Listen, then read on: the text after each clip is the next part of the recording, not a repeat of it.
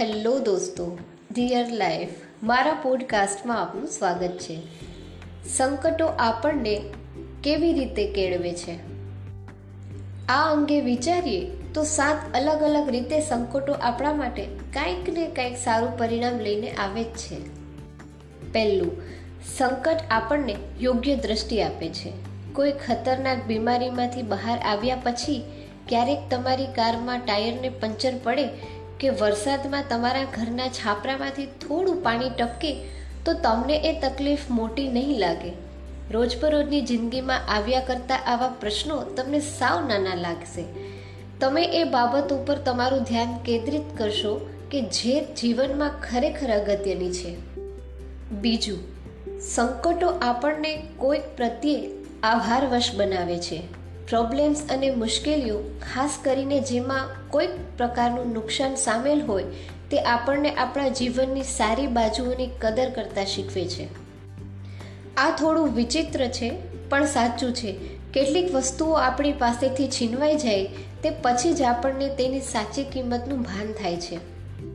જ્યારે તમને શિયાળામાં નાહવા માટે ગરમ પાણી નથી મળતું, ત્યારે તમને ગરમ પાણીની કિંમત સમજાય છે. સ્વાસ્થ્યની કિંમત તમે બીમાર પડો ત્યારે જ તમને સમજાય છે. શાળો માણસ પોતાના જીવનમાં મળેલા આશીર્વાદો કે સુખમય પરિસ્થિતિઓ પર જ ધ્યાન કેન્દ્રિત કરે છે. મુશ્કેલીઓ કે સમસ્યાઓને ધ્યાનમાં લેતો નથી. એક વાત યાદ રાખો, આપણે હંમેશા આપણા શક્તિશાળી વિચારોની દિશામાં જ આગળ વધતા હોઈએ છીએ. એટલે તમારે જેના માટે ઈશ્વરનો કે અન્ય કોઈનો આભાર માનવાનો હોય તો તેના માટે એમ કરશો તો એવી પરિસ્થિતિઓ વધુને વધુ સર્જાતી રહેશે કે જ્યારે ફરી તમારે કોઈનો આભાર માનવાનો થાય. ત્રીજું, સંકટો આપણી છુપી શક્તિઓને બહાર લાવે છે. એક ખૂબ જ ગંભીર ઘટના કે ખૂબ મોટા અવરોધને પાર કર્યા પછી તમે ઇમોશનલી વધુ મજબૂત થઈને બહાર આવો છો. જિંદગીએ તમારી પરીક્ષા કરી અને તમે તેમાં સફળતા મેળવી શક્યા. તે પછી બીજી મુશ્કેલી આવે ત્યારે તેની સાથે કામ પાડવા માટે વધુ શક્તિશાળી બન્યા હો છો. પ્રોબ્લેમ્સ અને ચેલેન્જીસ આપણામાં જે શ્રેષ્ઠ હોય છે તેને બહાર લાવે છે. આપણને આપણી એવી શક્તિઓનો પરિચય થાય છે કે જે આપણામાં હતી. એ જ આપણે નહોતા જાણતા.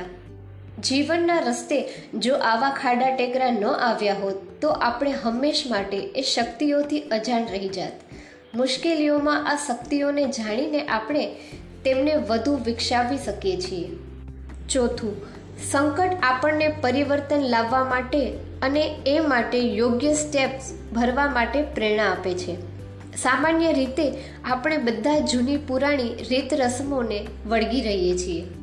પછી ભલે ને આપણું જીવન ગમે તેટલું બોરિંગ બની જાય, કોઈ કટોકટી કે મુશ્કેલીઓની આવે તો જ આપણે આપણી લાઈફસ્ટાઈલ બદલીએ છીએ. પ્રોબ્લેમ્સ દ્વારા જીવન તમને એવું શીખવે છે કે તમારી ગાડી જરા આડે રસ્તે ચડી ગઈ છે અને તેના માટે કેટલાક જરૂરી પગલાં લેવા પડશે. પાંચ. સંકટો આપણને ઉપયોગી લેશન શીખવે છે. ધારો કે તમે બિઝનેસના કોઈ સાહસમાં નિષ્ફળ ગયા, એમાંથી તમે એવું કંઈક શીખશો કે જે હવે પછીના તમારા સાહસમાં તમને ઝળહળતી સફળતા અપાવશે. છ. સંકટો નવા બારણા ખોલી આપે છે. તમારે કોઈ એક વ્યક્તિ સાથેનો સંબંધ પૂરો થાય ને કોઈ બીજી વ્યક્તિ સાથે વધુ સંતોષદાયક સંબંધની શરૂઆત થાય એવું નથી બનતું? તમારી એક જોબ છૂટે અને બીજી, પહેલી જોબ કરતાં વધુ સારી જોબ મળી જાય એવું બનતું જ હોય છે. આવા કિસ્સાઓમાં પ્રોબ્લેમ એ હકીકતમાં પ્રોબ્લેમ હોતો જ નથી. હકીકતમાં તે છુપા વેશમાં આવેલી તક હોય છે. એક બારણું બંધ થયું, પરંતુ બીજું ખુલવાની તૈયારીમાં જ છે. સાત.